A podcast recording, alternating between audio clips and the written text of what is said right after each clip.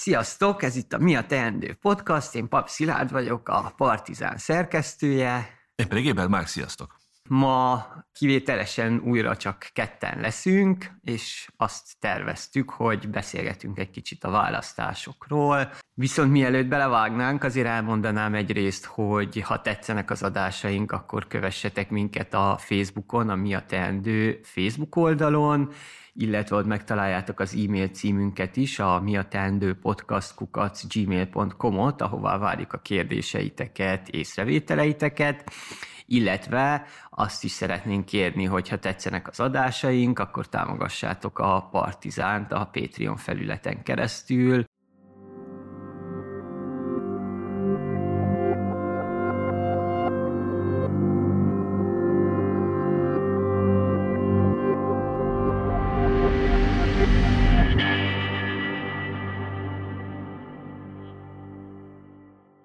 Arra gondoltam, hogy kezdésnek egy kicsit provokálom Márkot. Múlt héten a Partizánba interjút adott Tölgyesi Péter, aki többek közt amellett érvelt, hogy a Fidesz mára a magyar munkásosztály pártja lett, és akkor Márkot, mint a magyar osztályszerkezet egyik nagy elemzőjét, kutatóját kérdezem, hogy mit szól ehhez. Nagyon meglepődtem azon, hogy milyen érdekes lett ez az interjú, ez a beszélgetés Tölgyesi Péterrel, és azon is meglepődtem, amikor, amikor ezt mondta valóban, hogy tulajdonképpen egyre inkább igen, a, a munkásosztálynak a szavazatait el tudja nyerni a Fidesz, és ezt azt hiszem, hogy egy hosszabb folyamatba ágyazta azzal, hogy a lakótelepeknek a világa, ami korábban azért egyértelműen MSZP szavazó volt, illetve DK, mind több helyen, amennyire látszik, látszik elhódítja a Fidesz, ami persze nem azt jelenti, hogy a, a Fidesz nekik politizálna, hanem azt jelenti, hogy valahogyan vonzóbbnak tűnik a választók számára a Fidesz. És én azon gondolkodtam, hogy, hogy vajon ez először is egy, egy hazai jelenséges, azt hiszem, hogy nem. Másrészt pedig azon gondolkodtam, hogy, hogy ez egy, vagy egy elég nagy ellentmondás. Azt régóta mondják társadalompolitikusok, szociálpolitikusok, hogy a Fidesz szisztematikusan felfelé oszt, amikor a társadalompolitikáját csinálja. Tehát tulajdonképpen minél kedvezőbb helyzetben van valaki, vagy minél bejebb van a NER központjához, annál nagyobb állami támogatásokat tud kapni. És minél inkább ehhez képest, ehhez a centrumhoz, bármint hogy a a hatalmi központhoz mindig távolabb van, szerkezetileg is, annál kevesebbet. Itt viszont azt látjuk, hogy a szavazótábor az éppen ezzel ellentétes. Tehát, hogy miközben a társadalompolitikai transferek, támogatások szisztematikusan fölfelé mennek, a közben a szavazótábor éppen ellenkezőleg úgy tűnik, hogy inkább alulról szerveződik. Még pontosabban mondom, mert persze ez nem ilyen egyszerű, de hogy Hajdú Miklósnak a G7-en jelent meg a 2018-as választás után, meg a 2022-es választás után is egy elemzése. Ő egy ilyen adatalapú újságíró, aki uh-huh. azt nézegeti, hogy milyen változóval tudná leginkább megközelíteni a szavazótábort, vagy leírni a szavazótábort, és ilyeneket vizsgált meg, hogy jövedelem és munkanélküliség települési adatokon, és azt találta, hogy a legerősebben 18-ban is és 22-ben is az iskolai végzettség függ össze azzal, hogy ki hova szavaz, méghozzá a Fidesz esetében fordított arányban. Vagyis, hogy értetőbb legyen, minél magasabb az iskolai végzettsége átlagosan valakinek, vagy hogy települési összetételben, annál kisebb az esélye arra, hogy a Fideszre szavazzon. Ebből természetesen nem az következik, hogy azok, akik a Fideszre szavaznak, azok buták, és jogosult, jogosultak lennének ezek a beszámolók, amik elég arrogánsan, lenézően beszéltek a Fidesznek a választóiról, de az egy nagyon érdekes jelenség, és ezzel még, még csak a leírás nem vagyok, és semmi magyarázatnál, hogy közben, és ezt is Tölgyesi is mondta, hogy például az első kerület, második kerület, tizenkettedik kerület, amik hagyományosan a, a legjobb módú csoportokat foglalják el Budapesten. Ők pedig, akik mindig is jobboldali szavazók voltak, ők pedig tulajdonképpen kimentek a Fidesznek a táborából, és az ellenzéki pártokra szavaznak. Ez, én nekem ez még egyszer csak aláhúzza azt, hogy a baloldali, és most nem az ellenzékre gondolok, hanem, a, hanem mondjuk a szikrára, hogy fokozottan kell a, a dolgozókra és a fehér galéros meg kék galéros munkavállalókra koncentrálni, mert hogyha ez a trend folytatódik, már pedig valószínűleg folytatódik, akkor egyre inkább el akarják hódítani tulajdonképpen a baloldalnak, vagy hát egészben zajlik, egyre inkább elhódítják a baloldalnak a szavazóit, és például a hatos választókörzet, persze meg kell majd nézni tényleg alaposabban azokat az adatokat, de úgy tűnik, hogy a hatos választókörzetben Budapesten, ahol Jánbor András és a Szikra kampányolt, ez a folyamat ez nem ment igazán át, tehát viszonylag jól ellen tudott tartani egy baloldali kampány ennek a folyamatnak, és azt hiszem, hogy körülbelül ez lehet az ellenszere.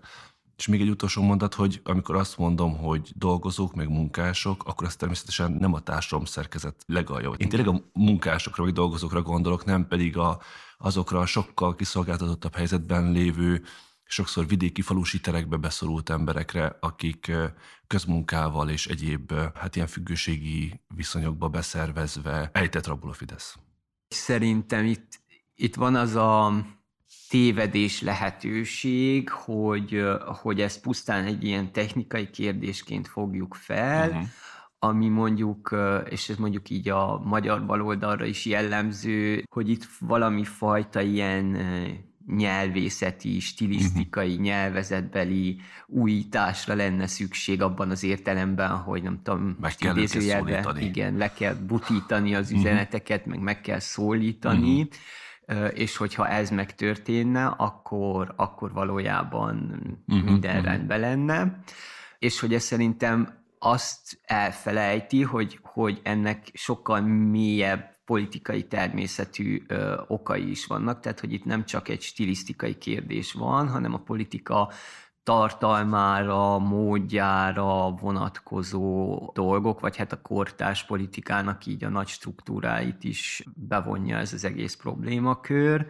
És akkor itt szerintem többféle magyarázat is lehet, ami már, ami már tényleg politikai természetű magyarázat, Nyilván ezt szerintem most ne itt vitassuk meg, egyrészt azért sem, mert szeretném, hogyha most már tényleg a, valamelyik következő adásba elhívhatnánk a kis Viktort, uh-huh. hogy vele beszélgessünk, uh-huh. de ugye volt egy nagyon jó cikke a Mércén a, uh-huh. az elmúlt napokban, be fogjuk linkelni a leírásba. A Viktor alapérve ugye az az, hogy hogy a, azt az egész jobb-baloldali törésvonalat felülírja egy teljesen másik törésvonal, a kívül-belül törésvonala, a belül, ami a biztonság, a jólét tere, a kívül, ami pedig a, a fenyegetés, a veszély, a, a, a bizonytalanság, akár uh-huh. a fizikai értelemben vett fenyegetettség is különböző ilyen pozíci- politikai pozíciók rajzolhatók ki ebben a törésvonalban. Az egyik az az apokaliptikus belül, ami ugye azt hirdeti, hogy hát a kívül világ az nagyon fenyegető, itt van a nyakunkon gyakorlatilag bármelyik pillanatban ránk törhet, betörhet a mi kis védett világunkba ez a kívül, és hogy a Fidesz gyakorlatilag ezt, ezt a pozíciót, ezt az apokaliptikus belül pozícióját foglalja el, és egyrészt megteremti a bizonytalanságnak a képét, de azt azért nem mondhatjuk, hogy ez egy pusztán mesterséges retorikai kreáció, hanem a bizonytalanság az velünk van, az egy folyamatosan növekvő állapot egyébként. Na és akkor ez, ez az a pozíció, ami egyébként képes összehozni egy ilyen kvázi többségi társadalmi támogatottságot, és ezzel szemben az ellenzék pozíciója az az úgynevezett progresszív belül, ami kvázi azt jelenti, ami kvázi ennek az egész ilyen nyugatos, felzárkózós diskurzusnak a továbbvitele, hogy hát a, a, mi sem vagyunk eléggé belül, ugyebár, mi valahol a kívül-belül határán vagyunk, az igazi belül az a nyugaton van, és nekünk hm. igazából az, azokat a mintákat kell szolgáljan követnünk ahhoz, hogy belül maradjunk, belül tartozzunk, a belül világához tartozzunk, és megőrizzük a jólétünket, biztonságunkat, és így tovább. És akkor igazából ez a két diskurzus versenyzet, és ö, egyértelmű, hogy, hogy melyik, melyik nyert. Nem beszéltünk össze, de én is pontosan arra gondoltam, és vettem elő újra a Viktor könyvét, és olvastam az elmúlt napokban, hogy, hogy nagyon jó lenne vele beszélgetni erről, és szerintem is nagyon-nagyon érdekes és, és jó magyaráz, ami a politikai gyakorlatot, vagy a politika felfogását illeti ez a könyv, Egy sorponton persze vitám van vele, mert szerintem meg túlságosan elvágólagos más magyarázatokkal szemben, vagy túlságosan élesen elkülöníti, vagy szembeállítja a dolgokat. Nekem egy másik dolog, ami még így nagyon megfog, az az, hogy hogy ugye az történik, és a Fidesznek ez nem egy újdonsága, hanem valójában ezt már a 2000-es évek vége óta, de mindenképp 2010 után a, a, az úgynevezett fülkeforradalom után ezt már így folyamatosan viszi, hogy újra politizál olyan témákat, amik, amik mondjuk így a neoliberalizmus csúcs időszakában, vagy ez a high neoliberalism korában kvázi tabusítva lettek, vagy kilettek vonva a politika világából.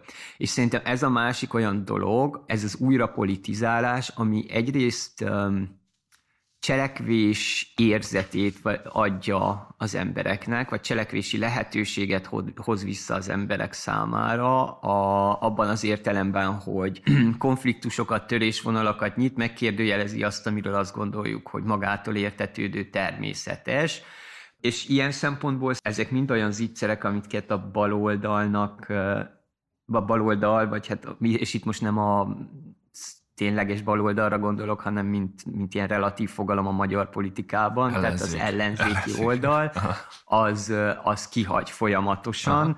Ugye az egyik ilyen az az egész, már a rezsicsökkentéssel gyakorlatilag uh-huh. újra politizálta ezt az egész energiakérdést, uh-huh. amint most a háború után igazából csak egy extra réteget tudott ráhúzni erre, megerősíteni ezt az újrapolitizálást. Az egy más kérdés, hogy itt egy időzített bombát húz fel most, ami, ami valamikor később nagyon káros hatásokkal fog járni, de az tény, hogy azáltal, hogy az egész energia hozzáférés kérdését kvázi politizálja, versengő alternatívák terepévé teszi, azáltal mindenképp a, a cselekvés, a politikai cselekvés kvázi a demokrácia érzetét hozza be rengeteg választónak. Uh-huh, uh-huh. És ez ugye más kérdésekben is van, ez az egész NATO, háború, ezek a dolgok, ez megint egy olyan kérdés, amit újra politizál, egy olyan kérdés, ez a NATO tagság, meg a NATO-hoz való csatlakozás, ami el van annyival intézve az ellenzéki oldalon, hogy hát annak idején 97-ben népszavaztunk erről a kérdésről, innentől ez egy nem vita tárgya, és most itt nem is a tagság maga a kérdés, hanem a, a, az elköteleződés formái a mércén Tóth Csaba mutatott rá, hogy ugye az az általános érvelés, hogy hát Márki Zajnak ezeket a mondatait, hogy akár katonai segítséget is uh-huh. kell adni, hogyha a NATO úgy dönt, hogy ezt ugye kiforgatta a Fidesz, de hogy közben itt nem az a baj, hogy egyébként ő hogy mit mondott ezzel kapcsolatban, hanem maga az a tény, hogy itt fel sem merül a demokratikus döntéshozatal kérdése, tehát fel sem merül az, hogy egyébként, ha tényleg a NATO úgy dönt, akkor nekünk automatikusan uh-huh. kell ezt követnünk, vagy épp ellenkezőleg. Ez egy olyan dolog, hogyha a NATO úgy is dönt, de ettől még a magyar nép dönthetne úgy, hogy nem csatlakozunk ehhez a dologhoz, és ez kicsit azért tovább visz oda is, hogy milyen lehetőségek állnak mondjuk a baloldal előtt, hogy újra politizáljon, mik azok a szférák, amiket érdemes lenne újra politizálnia, mert egyébként a Fidesz rendszerének is megvannak azok az ilyen normalizált, te magától értetődővé tett alap igazságai, vagy alap premisszái, kiinduló pontjai, amiket egyébként szintén lehetne újra politizálni, uh-huh. és itt most akkor visszautalok kicsit a, a Gerőcs Tamásos, uh-huh. vagy a mhm. Gregor Anikós interjúinkra. Uh-huh. Nekem is az érzésem, hogy, hogy egy sor kérdést újra kell politizálni, és ebben a szempontból újra fel kell tenni a kérdést, hogy miért van a magától értetődő például a munkának ez a rendszere, vagy szerkezete, hogyan, ahogyan az életünkben helyet foglal. Arra gondolok most, és akkor én is visszautalok Anikóra, Gregor Anikóra, amikor a nőügyek kapcsán beszéltünk, hogy az ő kutatásukban is az jött ki, hogy ami a leginkább foglalkoztatta 2018-ban, 17-ben, tehát ez valószínűleg ma is így van, az állampolgárokat, különösen nőket, az valahogy a munka és a megélhetés körül forog.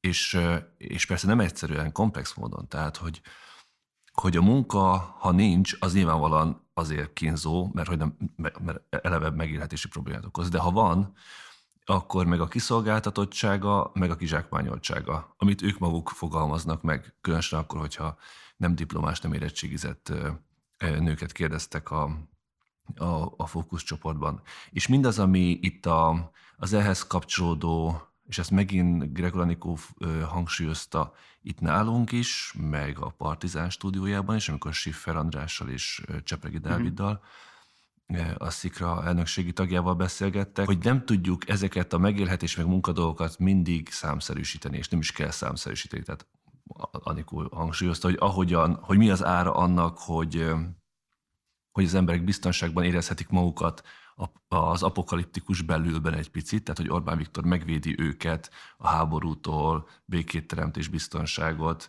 megvédi őket az átműtetést és az a, az a sok-sok furaság, ami, amiben behúzza, vagy a, a, az apokaliptikus belülre próbálja behúzni Orbán Viktor, és önmagát egy ilyen védő és békét és biztonságot teremtő hatalomnak mutatja be. Tehát, hogy milyennek az ára? Az, hogy akkor akkor három műszakban baromfifeldolgozó üzemben dolgozunk. És nem tudjuk magunkat rendesen kipihenni, és ezt csináljuk éveken keresztül, és ebben szétmegy a testünk. Egyfelől kapunk ettől valamifajta biztonságot, és érzünk valamifajta hálát, de igazából egy nagyon alávetett, kiszolgáltatott pozícióba integrált bennünket a rendszer. Szóval itt a megélhetés az nem csak az, hogy több pénzt az embereknek, mm. hanem az, hogy valahogyan persze ez meg nagyon fellengzősen hangzik, de hogy méltóságot a dolgozóknak. És a több tiszteletet a magyaroknak, most megint Orbánra átugorva, a több tiszteletet a magyaroknak is valami fajta becsületet, vagy megbecsülést, vagy elismerést kér, igényel, követel, és hogy, és hogy erre nem válasz pusztán csak az, hogy ami technikailag persze nagyon fontos, de hogy az álláskeresési járadékot emeljük fel, hogy több hónap legyen. Tehát, hogy, hogy ez túlságosan technikai.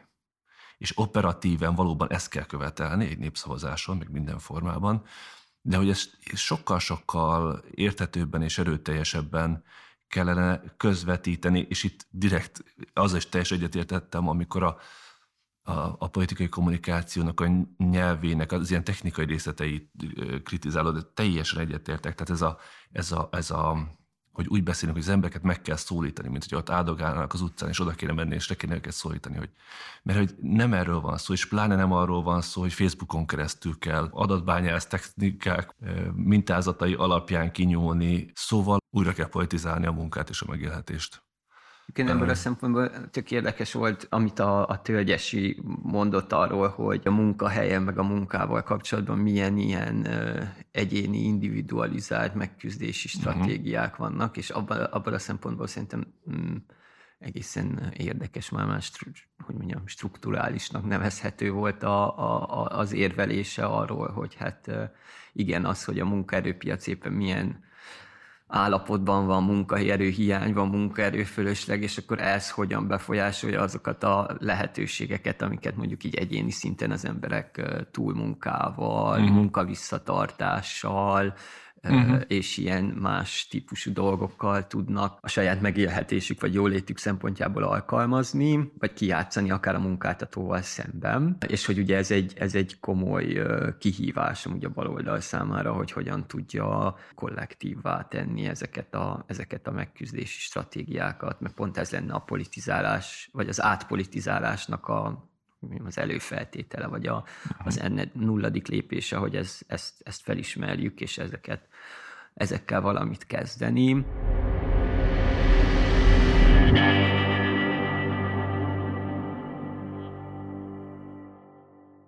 szintén partizán, és, és azt, azt hiszem, hogy te szerkesztetted azt az adást, amikor, amikor Siffer András érkezett, és Csepregi Dávid érkezett, Igen. és Gregor érkezett, és elindult egy, nagyon sok ponton érdekes beszélgetés, vita, meg egy kicsit feleslegesen, szerintem a Schiffer túlságosan harapós volt, próbált az Anikót meg a Dávidot betolni a progresszív jobb oldalba, meg a nem tudom, jó emberkedő pozícióba, amiben szerintem egyáltalán nem volt igazuk, igaza, mindegy.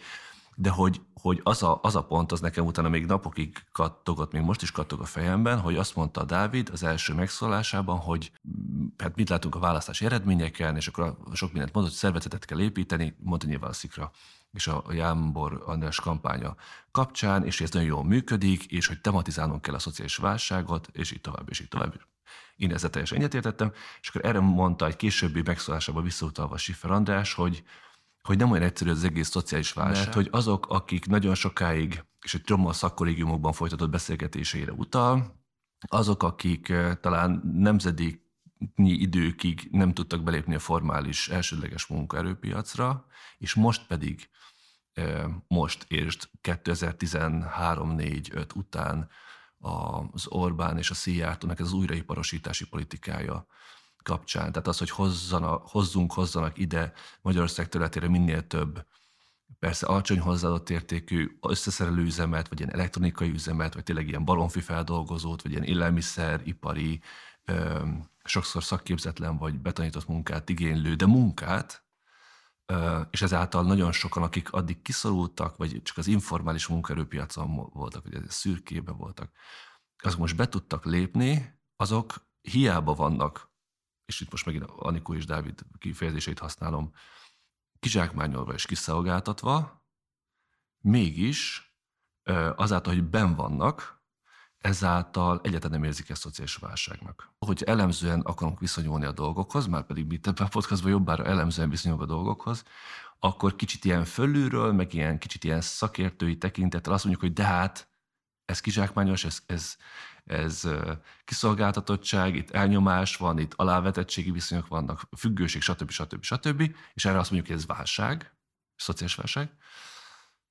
És aki meg ebben benne van, vagy be van húzva, én ezt nem tudom értelmezni, nem tudok eléggé illag gondolkodni, azok pedig azt mondják, hogy lehet, de jobban élek, vagy, vagy van valami biztonság az életemben, vagy, vagy a részének érzem magam annak a belülnek, ami meg van védve tehát a, a progresszív, vagy bocsánat, nem, épp az apokaliptikus belülre került, kerülhettem egy kicsit, és úgy érzem, hogy hálás vagyok, hogy, hogy a munkán keresztül lett becsületem, és meg vagyok védve.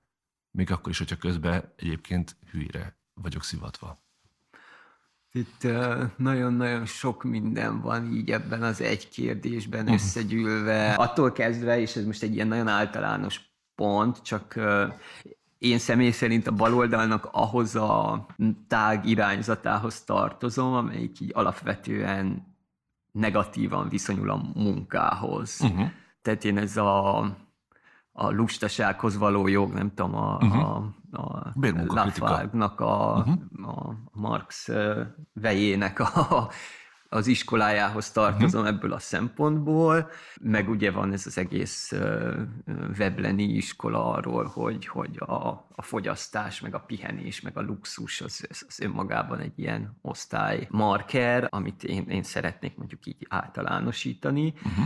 És hogy, hogy ebből a szempontból az nekem egy ilyen nagy-nagy dilemma, hogy alapból ez a empirikusan a munkának a, a becsülete úgymond, vagy a munka által adott méltóság a kapitalizmus rendszerén belül, az milyen egy fontos érzelmi kötelék a, a, a munkások számára. Uh-huh. Szóval, hogy, hogy ez alapból nekem egy olyan probléma, amire így nem tudom a, nem tudom a választ, uh-huh. de ezen belül ugye van az a sokkal konkrétabb, vagy partikulárisabb probléma, amit így nagyon általánosan megint így ezzel az egész ilyen hamis tudat kérdéskörével is lehetne leírni, hogy itt van objektíven leírható válságjelenségek vannak, amik negatívan hatnak az emberek jól létére és uh-huh. jólétére, de közben ugye ezeket különböző ilyen eszközökkel lehet tompítani, vagy szétmasszírozni. Uh-huh. Uh-huh. És hogy, hogy erre mi a válasz? Na, ez megint egy olyan kérdés, amit én onnan közelítek meg, hogy, hogy a magyar baloldalnak van nagyon jó ö, szociológiája, van nagyon jó politikai gazdaságtana, viszont nincsen neki igazából politika elmélete. Tehát uh-huh. nincsen ö, olyan elmélete, ami az itt és mostban, uh-huh. úgymond, a, a politikára vonatkozó, a politika megváltoztathatóságára, annak módszertanára vonatkozó elmélet lenne. Uh-huh. Vannak ugye forradalmi elméleteink, de azok elég normatívak abból az értelemben, hogy hogy a forradalom, a világforradalom, mint egy ilyen, nem tudom, távlati célból vezet le mindent, meg vannak ilyen nagyon erősen antipolitikai, antipolitikai politika elméleteink, tehát a, az, amit ugye az utóbbi években a, a magyar baloldalon nagyon népszerű lett a, a Mark Fishernek ez az egész vámpírkastély mhm. elmélete, de ugye azt, azt, azt viszont mindig kifelejtik. Pont azok az emberek, akik nagyon sokat hivatkoznak erre az egész vámpírkastélyra,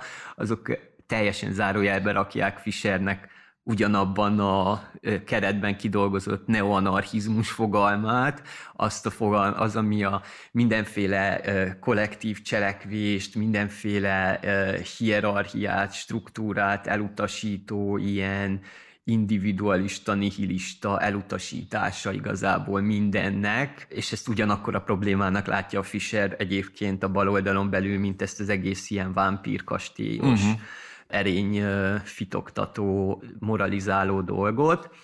Uh, igazából ez a neoanarchizmus is egyfajta ilyen moralizálás, ilyen Abszolút. kijelölése annak a pozíciónak, hogy hát én tiszta vagyok, nem koszolom össze magam ezekkel uh-huh. a szörnyű dolgokkal, mint a hétköznapi politizálás, és hogy szerintem igazából ez a másik nagyon jellemző dolog, tehát ez uh-huh. az ilyen egyrészt ez a, a, a, a végtelenbe tovább rakott politika a forradalom által, másrészt ebbe a, a jelenbe ez a fajta teljes elzárkózás mindenféle, mindenféle cselekvéstől.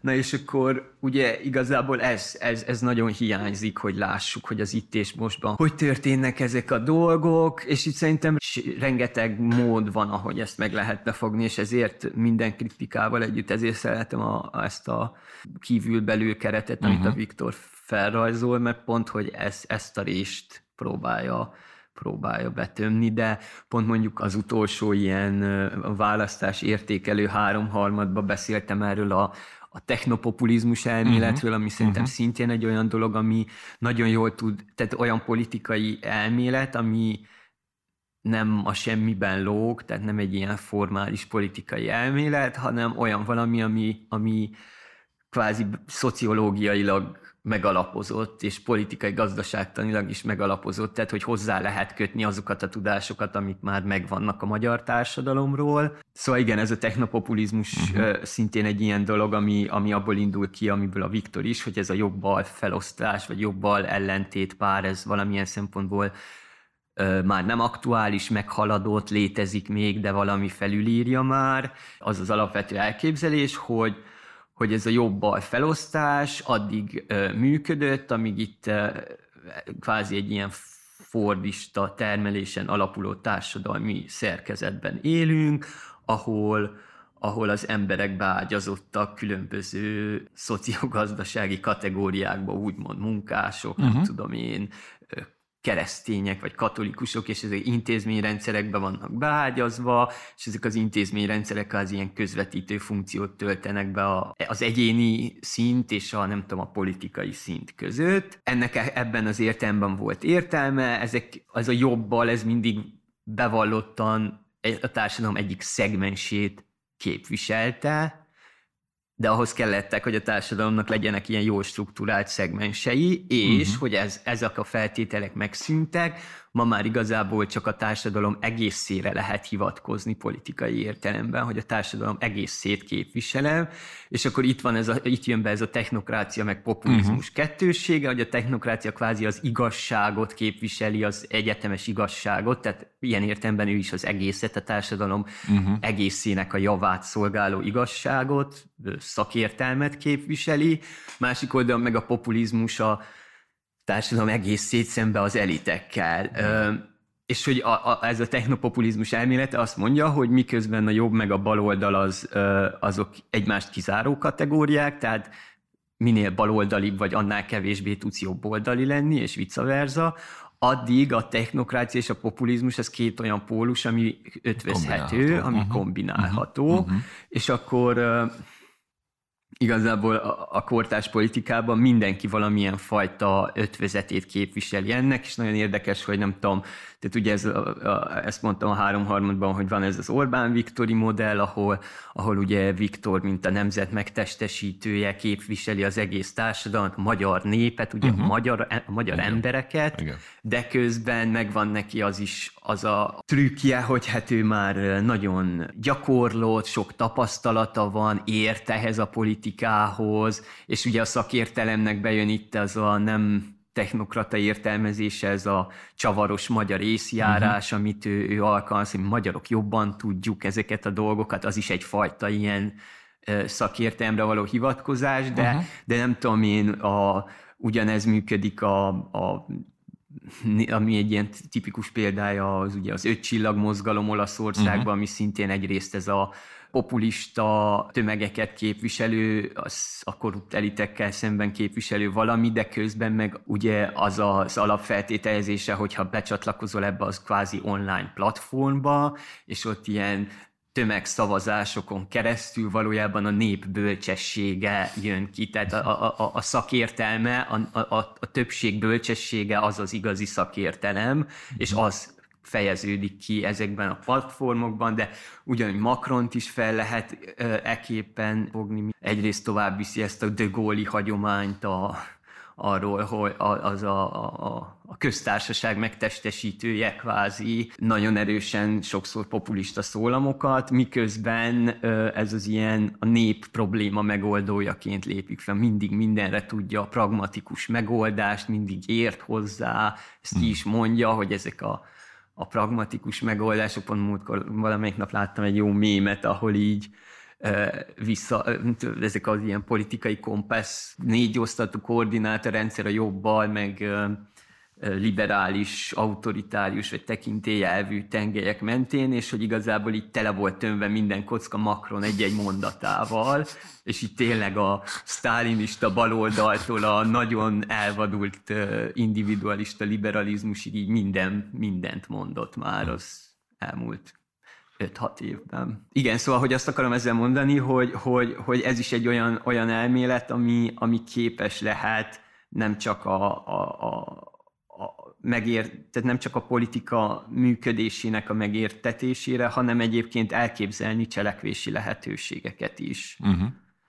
És akkor csak, hogy most csak, hogy jól értem el, tehát, hogy hogy Orbán megjeleníti a nemzetegységét, meg a magyar embereknek kifejezi az akaratát, de hogy a, a technoelem az ő melójában nem is csak a tapasztalata, meg a csavaros részjárása gondolkodás, hanem az az egész infrastruktúra, ami körülötte van Ugye? Így gondolod, tehát, hogy amit a, a török Gábor nevez hatalmi centrumnak, vagy hatalmi gépezettek, tehát, hogy, hogy igazából ott egy csomó um, közvéleménykutató és um, tehát ez a habonyművek. Igen, na, tehát, igen, hogy, vagy persze a habonyművek az már kommunikál, tehát hogy amit a Rogán ott, ott vezényel, az, az a kommunikációra szól, de van ott egy ilyen elemzői apparátus is, ami, amit viszont éppen Tölgyes szeret nagyon szépen misztifikálni azzal, hogy egyedül Orbán az, aki érti Igen. a magyarokat, Igen. mint hogy egyedül ott, nem tudom, a magyar embereknek az ütőerén tartaná a kezét és érezni a szívverésüket, ami nyilván egy ilyen igen.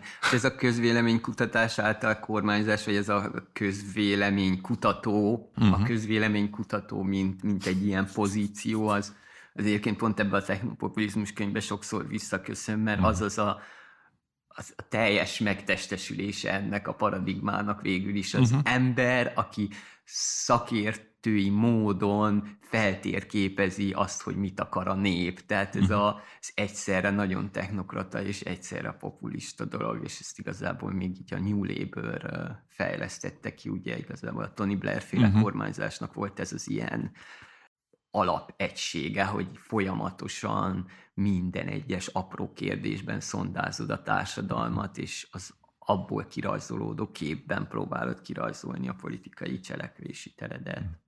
Igen. És milyen érdekes, hogy a 2018-as és a 2021-es baloldali remények politikai megtestesítője Karácsony Gergely pont innen jön. Tehát egy, egy poller, egy közönkutató, aki tulajdonképpen ebből a világból jön a 2000-es évekből. Ez csak így most így. Ja, nem, és egyébként, ja, szóval, hogy az, az biztos, az nagyon fontos, még így kicsit visszatérve az eredeti kérdésedre, a nem érzékelik a szociális válságot dologra, uh-huh. hogy, hogy azt azért fontos látni tényleg, hogy ez, ez politikai munka kérdése, a, a különböző válságérzékelések, mert közben érzékelnek válságokat, ugye uh-huh. A Fidesz is válságokat generál és érzékel, tehát folyamatosan a társadalommal a menekült válságtól uh-huh. kezdve a rezsiharcon át, mindezek, mindezek válságok, tehát hogy rengeteg válságérzékelése van a társadalomnak, ami politikailag meghatározott, ez az elképzelés, hogy így felülről így valaki mond valamit, és akkor az így végig manipulálható egy társadalmon hmm. keresztül, az így annál nagyobb ostobaság így tényleg nincs a világon. Ez nem létezik, nem így működik a dolog, nem így működik az emberi agy, nem így, mármint az emberi agy, mint, mint szociális valami, uh-huh. nem így működik. Egyszerűen az, hogy mi hogyan gondolkodunk a világról, azt igen, nagyon erősen meghatározza a társadalmi struktúrákban való elfoglalt helyünk, nagyon erősen meghatározza a politika, retorika, az ideológia, a felépítmények szintje, de hogy ez mindegy ilyen folyamatos interakcióban történik, ahol mindig van rengeteg beavatkozási pont, és egyébként két teljesen ugyanazon társadalmi strukturális pozícióban lévő ember, aki egyébként ugyanazoknak az ideológiai, nem tudom, üzeneteknek van kitéve, és gondolkodhat teljesen eltérő módon, tehát ott van az individuális uh-huh. elem, az egyén autonómiája és szabadsága, és hogy mit von le következtetésként mindabból, ami, amiben él és amit eléraknak. Tehát, hogy ez az ilyen mechanikus manipuláció modellt, ezt, ezt mindenképp nagyon-nagyon hamar el kéne uh-huh. engedni, mert ez így tényleg, így, nem tudom, tehát hogy ez, ezt te jobban tudod, de valószínűleg egy első éves intro, szociológia intro kurzuson sem lehetne átmenni ezzel a fajta uh-huh. elképzeléssel igen, válság van, jön a válság, még tovább folyamatosan jön a válság egyik a másik hátán, de hogy ez nem jelenti azt szükségszerűen, hogy ez nem tudom, a baloldalnak, mint olyannak kedvezne. Hát nem, így van. Tehát, hogy majd így az ölébe hullik a így van. társadalmi támogatottság csak azért, mert, mert jön a válság, hanem ez, ez, egy, ez egy komoly munka kérdése. Uh-huh.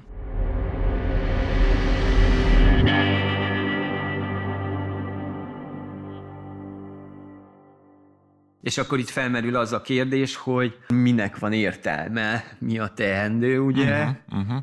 Tehát, hogyha azt feltételezzük, már pedig viszonylag megalapozottan feltételezhetjük, hogy még legalább négy évre ebben az ismert struktúrákban, vagy politikai berendezkedésben fogunk élni, akkor mik azok a mik azok a cselekvési módok, vagy mik azok az ellenállási módok például, amik, amik célra vezetőek lehetnek.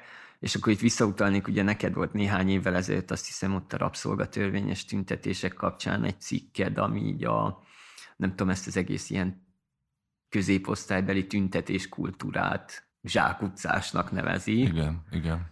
De lehet, hogy szó szerint is már rég olvastam, és hogy nem tudom, erről, erről te mit gondolsz, vagy, vagy azóta változott te, amit gondolsz, vagy megerősödött, hmm. vagy hogy mik azok a az ilyen ellenállási formák, amiket te így zsákutcásnak gondolsz, mik azoknak, amiknek van, vagy szerinted van értelme? Igen, ez a középosztálybeli tiltakozások impotenciája című uh-huh. cikk volt az új egyenlőségen, ami igazából egy 2018-ban valahogy így jelent meg áprilisban vagy május elején, tehát a választások után, a nagy, nagy ellenzéki kiábrándulás és csalódás után, pedig azt korábban írtam még a hallgatói hálózatnak a, a tiltakozásait elemezve, és ez, ez egy hosszabb tanulmány volt, amit így megszerkesztve, megrövidítve, megvágva jött le az új egyenlőségen, és ahhoz képest viszonylag nagy figyelmet kapott, hogy az, azt hiszem, hogy most 22-ben nem egy az egyben releváns. 18-ban ott, ott nagyon erősen volt, azt hiszem, vagy 18 előtt nagyon erősen volt az a vélelmezés, hogyha szervezünk még egy ö, tiltakozást vagy tüntetést a Kossuth térre, és még háromszor elmondjuk, hogy ezt nem hagyjuk, és még, még három szónok elmondja, hogy Orbán Viktornak le kell mondania. Nyolc szó. Olyan tüntetés nincs Magyarországon, ami csak három szónok van. Igen, minden irányból megéneklik ezt akkor majd ez a sok-sok be, belekia, mikrofonba belekiabált szó, az majd egyszer csak tényleg így azt mondja, vagy eléri azt a hatást, a mennyiség-minőség becsapát, hogy tényleg így Orbán Viktor azt mondja, hogy ja, tényleg le kell mondanom. Na, szóval ott, ott azon ironizáltam, hogy ez abszolút nem működik, de hogy nem tudtam semmit mondani, csak azt, hogy alulról szerveződő baloldali közösségeket kéne szervezni, amik szolidárisak. Annyiban előrébb vagyok, vagy vagyunk, vagyunk, hogy amilyen miatt endőre fordítva, hogy itt haza fogok beszélni megint a Szikrával, meg a Jámbor kampányjal, hogy itt ez most már tényleg tapasztalat, hogy, ez, hogy az a felfogás működik, hogy amit így ö, intézményépítés, meg szervezetépítés, meg, meg, ö, meg intenzív terepmunka címén lehet, azt hiszem így, vagy így, így nevezzik meg, vagy így nevezzük meg. Tehát, hogy tényleg nagyon intenzív kopogtatásos, pultozásos, utcai jelenlétes, beszélgetős, és amit a háromharmad pluszban mondtál, nem értelmiségi típusú képviselet mm. tehát indított el erre, erre Jánbor András. Szerintem amióta nem újságíró, hanem ebben a politikai szerepben van, nagyon alkalmas is. Tehát, hogy ő ezt tudja vinni, hogy én képviselni foglak téged, és nem úgy, hogy írok egy mércecikket arról, hogy mit akar a nép, hanem úgy, hogy tényleg itt vagyok, és akkor vállalom azt, hogy... Szóval ezt a politikai képviseletet. És ez, ez, ez nekem egyébként nagyon meggyőző, hogy ezt a fordulatot ő meg tudta csinálni. Igen, egyébként ez, ez szerintem egy nagyon jó példa, ezt ki akarom hangosítani, uh-huh. most nem azért, mert évtizedes jó barátom a Jámbi, de hogy, hogy, hogy például az a sztori, ami mondjuk így a nyolcadik kerület és a hajléktalan ellátás mm. kapcsán megy, az egy nagyon tipikus ilyen példája mindennek így kicsiben, ami így a magyar politikát egyrészt rosszá teszi, hogy, hogy ugye egyrészt van ez a fajta jobboldali narratíva, ami ugye megalkotja a magyar társadalmon belül azt, hogy hát itt vannak ezek a veszélyes elemek, akik büdösek, elfoglalják a köztereinket, egyébként ugye nem is érdemesek a támogatásra, hiszen valójában biztosan naplopók és alkoholisták, és, és így tovább alkalmatlanok arra, hogy egyébként integrálódjanak a társadalomba, és közben meg itt a tisztes dolgozó középosztály, vagy polgárság, vagy egyáltalán, tehát hogy tényleg a, a, a tisztes munkából megélhetést szerezni képes emberek nem tudom, életterét rontják, és akkor másik oldalon meg van ez a fajta ilyen moralizáló, kioktató álláspont, hogy már pedig ezeknek az embereknek a, hogy mondjam, a, a struktúrák által megvert emberek, akik, akik segítséget érdemelnek, és, és minden, amit ti rosszat mondtok rájuk, az valójában szörnyen elítélendő morális rossz, kussoljatok, nekünk segítenünk kell. Ami mint morális érzés igen. Mármint az, hogy segíteni kell, az, az tök rendben van, de közben meg lesöpöri azoknak az embereknek akik, a, a, a gondolatait, akik maguk sem, hogy mondjam, kéne idegenek legyenek a baloldali politizálás számára, hiszen itt azért mégiscsak vérből és fizetésből élő, egyébként valószínűleg inkább a, a, a medián alatti emberekről beszélünk, így mondjuk így a nyolcadik kerület vonatkozásában, pont ott, ahol így a, Igen. ez az egész Magdolna, Dankó, Igen. Mátyás tér, Blaha népszínház környéke, szóval, hogy ez, ez, ez minden gentrifikáció ellenére még mindig azért, azért egy ilyen kevésbé affluens környék. Igen.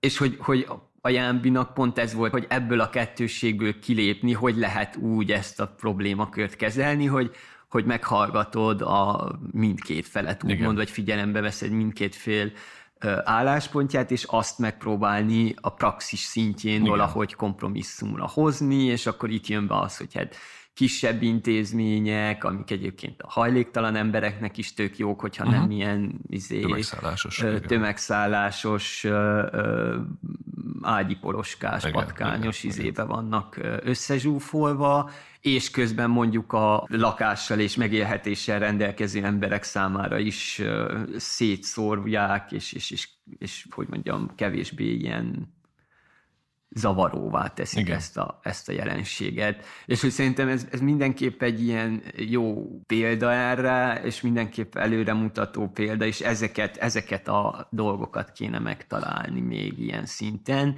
mert egyébként nagyon fontos egyébként a kopogtatás, meg a pultozás, meg ilyesmi, de az csak akkor működik, hogyha van egyéb is, ami megtámogassa. Tehát azért ez jól látszik, hogy igen, nagyon tisztességesen végigkopogtatták, meg végig dolgozták a választókerületet, de hogy ezt egyébként mások is csinálták, még ha nem is ennyire jól, vagy nem is ennyire szervezett módon, de hogy ez egy ilyen utolsó lépés, tehát ez önmagában nem a csoda igen, fegyver, igen. ez igen. egy hasznos dolog, ezt, ezt kell tudni, kell használni, kell ismerni, de hogy itt szerintem az ilyen szempontból kétségtelen, hogy így most így a Budapest hatos választókerület az így a következő négy évre ilyen szempontból egy laboratórium lesz, abból, abból a szempontból, hogy, hogy tényleg hogyan lehet az elmélet és a gyakorlat kölcsönhatásában egyben dolgozva gyakorlatilag tényleg ilyen újfajta képviseleti módokat kitalálni. És egyébként nem véletlen, hogy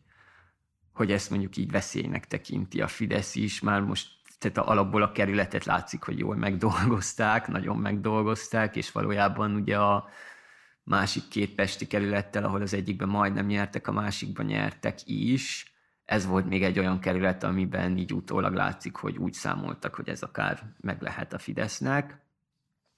De mondjuk pont tegnap olvastam, hogy ugye két nappal a választások után egyből a Kesma a nagy fideszes média konglomerátum bezárt rengeteg ilyen ingyenes vidéki lapot, tehát véget ért a választás, és ez a City 7 nevű ingyenes újság, amit nagyon sok főleg ellenzéki polgármesterek által vezetett városban elkezdtek teríteni az elmúlt egy évben, azt így a választások Vége. után egyből lekapcsolták, kivéve egy helyen, az pedig a nyolcadik kerület, aha. ott megmarad a City 7 ingyenes aha, aha. fideszes propaganda újság, tehát hogy látszik, hogy, hogy ez, ez egy olyan terep, ahol, ahol érzik a konfliktus fontosságát, vagy uh-huh. tétjét. Nekem volna még egy, tehát ha már közösségszervezés, vagy, vagy ez az ilyen összeszerveződés és baloldali, akkor a Szikra meg a Jámbor kampány mellett még egy mm,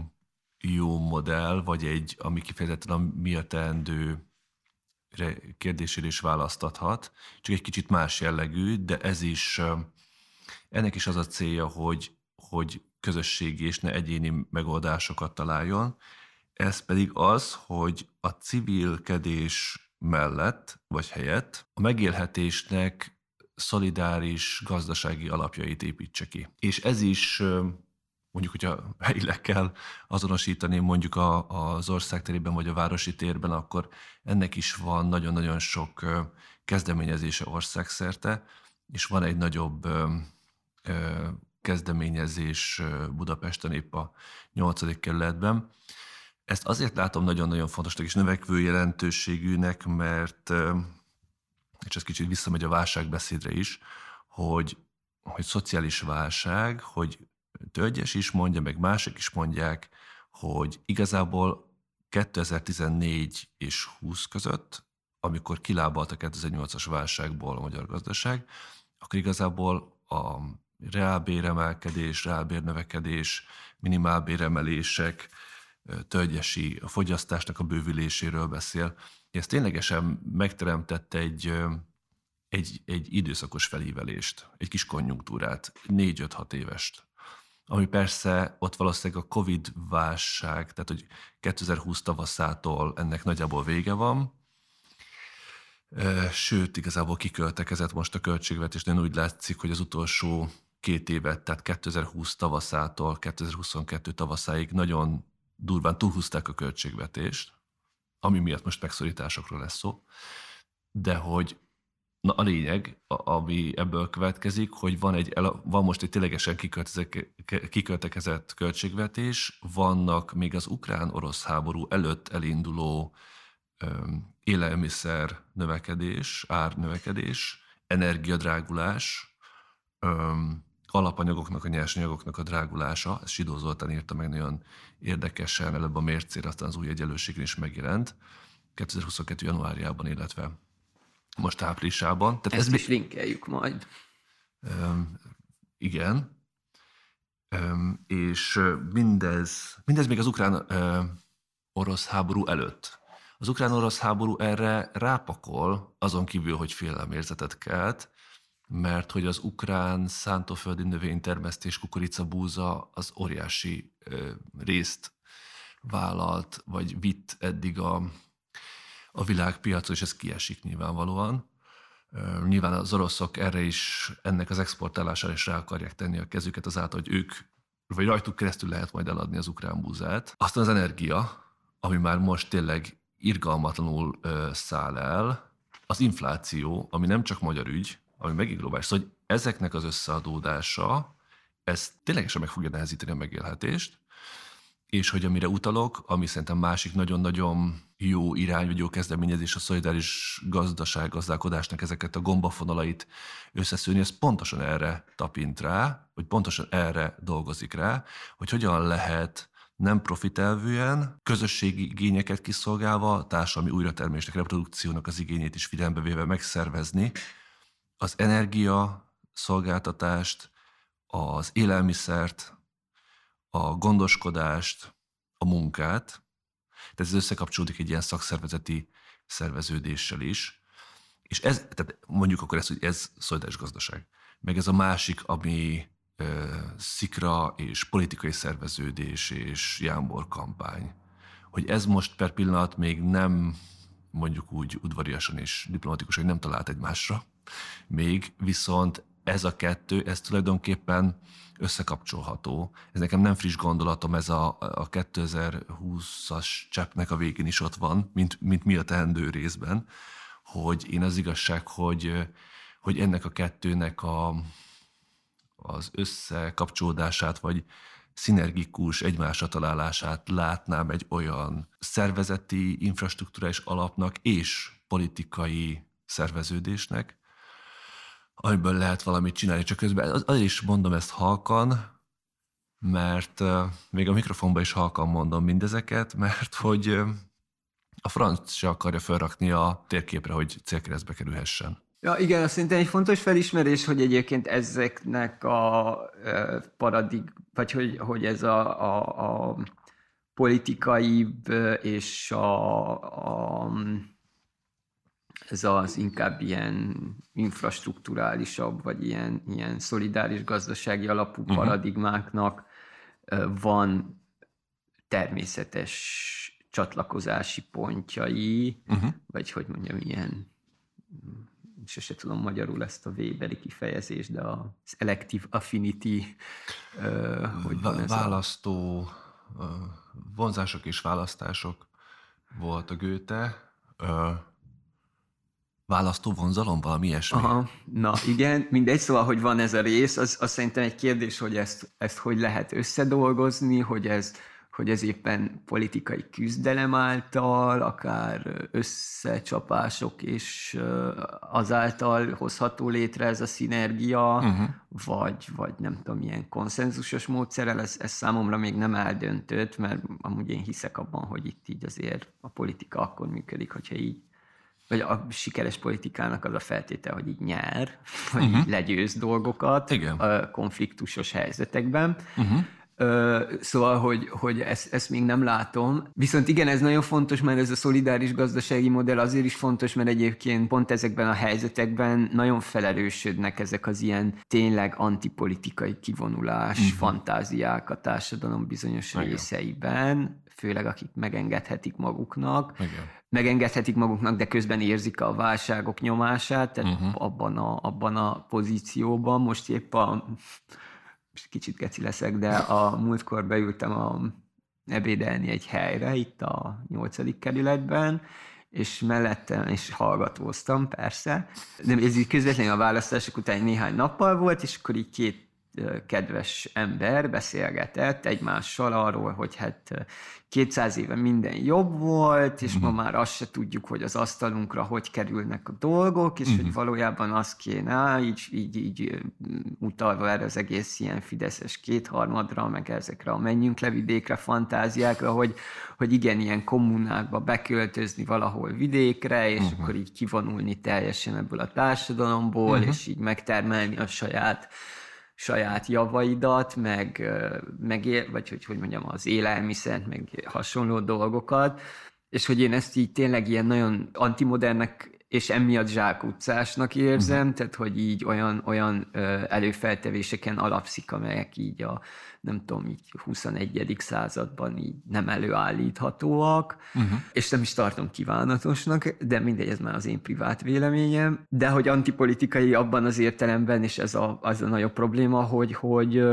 hogy bármifajta változásra való kollektív cselekvést, vagy változás irányába tartó kollektív cselekvést, azt, azt kvázi zárójelbe tesz. Uh-huh és hogy, hogy ehhez képest ugye a, a, a szolidaritási gazdasági modellnek pont az lenne a, a izéje, hogy az sem egy ilyen brutálisan átpolitizált dolog, de hogy, hogy pont ezeket a ezt az értelmezési munkát is tudja még amellett ellátni, hogy egyébként az elsődleges funkciója az tényleg az, hogy méltóság teljes tőke logikából kivont alapvető szükséglet kielégítéseket tegyen lehetővé, és közben uh-huh. közösséget is építsen mellé. Uh-huh. De hogy pont ezáltal pont ezt a fajta ilyen kivonulós antipolitikának lehet az ellenszere. Igen, igen. De hogy közben meg azzal is van ilyen elektív affinitása, tehát hogy, hogy itt, itt nagyon sok ilyen mit mondta, gombafonal az előbb, hogy itt, itt nagyon sok irányba futnak ki Igen. különböző gombafonalak. Érdekes, amit mondasz a, mert persze a kivonulásnak nagyon sokfajta, ennek is nagyon sokfajta változata van, de például amit én így egy kicsit látok, az ilyen ökofalus, uh-huh. kivonulásos. Én ezt nem látom minden esetben olyan antipolitikusnak. Tehát, hogy, hogy ennek is van egy mozgalmi vonala, csak a, tehát a politikát tágabban fogja föl, úgy fogja föl, hogy nem, nyilván nem pártpolitikailag, meg, meg mozgalomszervezésileg, de önmagát ennek, ennek ellenére mozgalomnak tekinti. Tehát, hogy vonuljunk ki igazából nyilván, amit megnevez, hogy miből is, hát a fogyasztói társadalomból, és abból, hogy ilyen hosszú ellátási láncokon keresztül ki vagyunk téve mindennek a városi nyűgnek és stressznek, de valahol a politikai közösség újraalkotása a célja, és a megújítás, és önmagát nagyon sokszor előösnek tekinti, előösnek, hogy össze fog omlani ez ökológiailag a francba, és akkor mi fogunk túlélni. De hogy az, hogy, hogy van elektív affinitása a, a kivonulás, mint antipolitikához, meg a hagyjuk a romlott civilizációt magunk mögött, és alkossuk újra mindezt nem tudom, ilyen tradicionális, hierarchikus viszonyokban, tehát mondjuk Visnya Széplak ebből a szempontból, ami egy ilyen, amennyire tudom, egy ilyen katolikus, tradicionális kezdeményezése az ökofalunak, az azért más, mint mondjuk Nyím vagy, vagy, vagy Gyűrűfű volt. Szóval azt akarom mondani, hogy jaja, hogy itt is, itt is több fajta van. És én a, a szolidáris gazdaságos dolgot azért hozom itt be, mert hogy én igazából nagyon politikainak látom, csak nagyon más szinten politizál. Tehát azt, azt mondja, hogy élelmiszerön rendelkezés, hogy az, az egy végtelenül politikai kérdés, hogy mit tudunk megenni. És ez egy végtelen politikai kérdés, hogy mennyire vagyok kitéve az MVM-nek, hogy az MVM azt, vagy, vagy hogy az áramszolgáltató, most tök mindegy éppen, hogy hívják, mennyire vagyok kitéve annak, hogy, hogy mennyire adja el nekem az áramot, mennyire vagyok kitéve annak, hogy utalok vissza Dés Fannira, Csányi Gergőre, Gregor Anikóra, hogy háztartásokban szétszabdalva kell valahogy a gondoskodási munká, gondoskodást e-, egymáson, önmagunkon elvégezzünk. Miért nem lehet ezt közösségileg csinálni?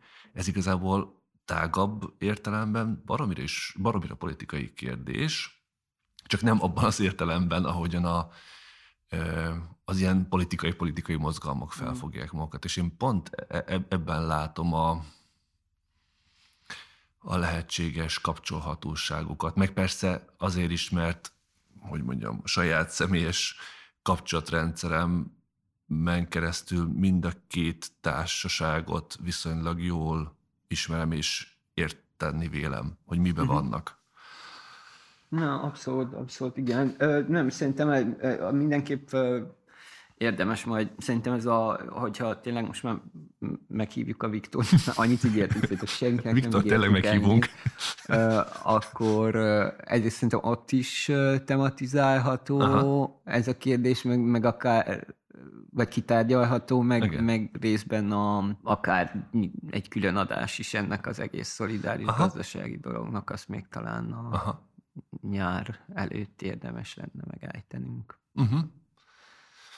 És még, még egy, ha már itt könyvekről beszélünk, hogy bennünket, hallgató kollégáinkat is újabb ígéretekkel halmozzuk el, hogy a, amikor itt a technopopulizmusról beszéltél, akkor megint nagyon bevillant a Csigó Péter könyve. Uh-huh. A Neopopular Bubble című, ami magyarul nem jelent meg, meg szerintem nincs is útban, de hogy egyébként a Kis Viktornak a könyvéhez egészen jól kapcsolható, hogy a politizálásnak ezt az ilyen szakértői, technokrata, mindig a népre hivatkozó, de a népet soha el nem érő, hanem mindig a népről fantáziáló logikájának egy izgalmas akadémiai kritikája.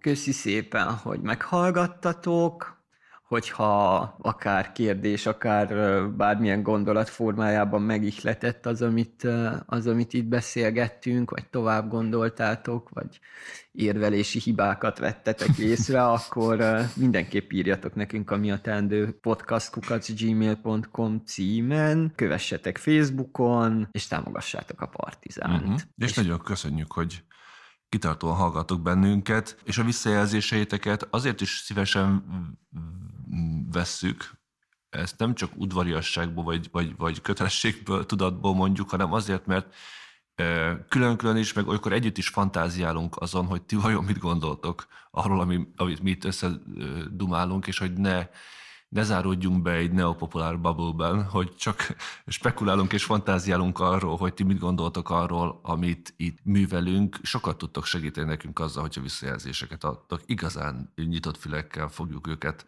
hallgatni és olvasni. Köszi szépen, sziasztok! Köszi, köszi, sziasztok!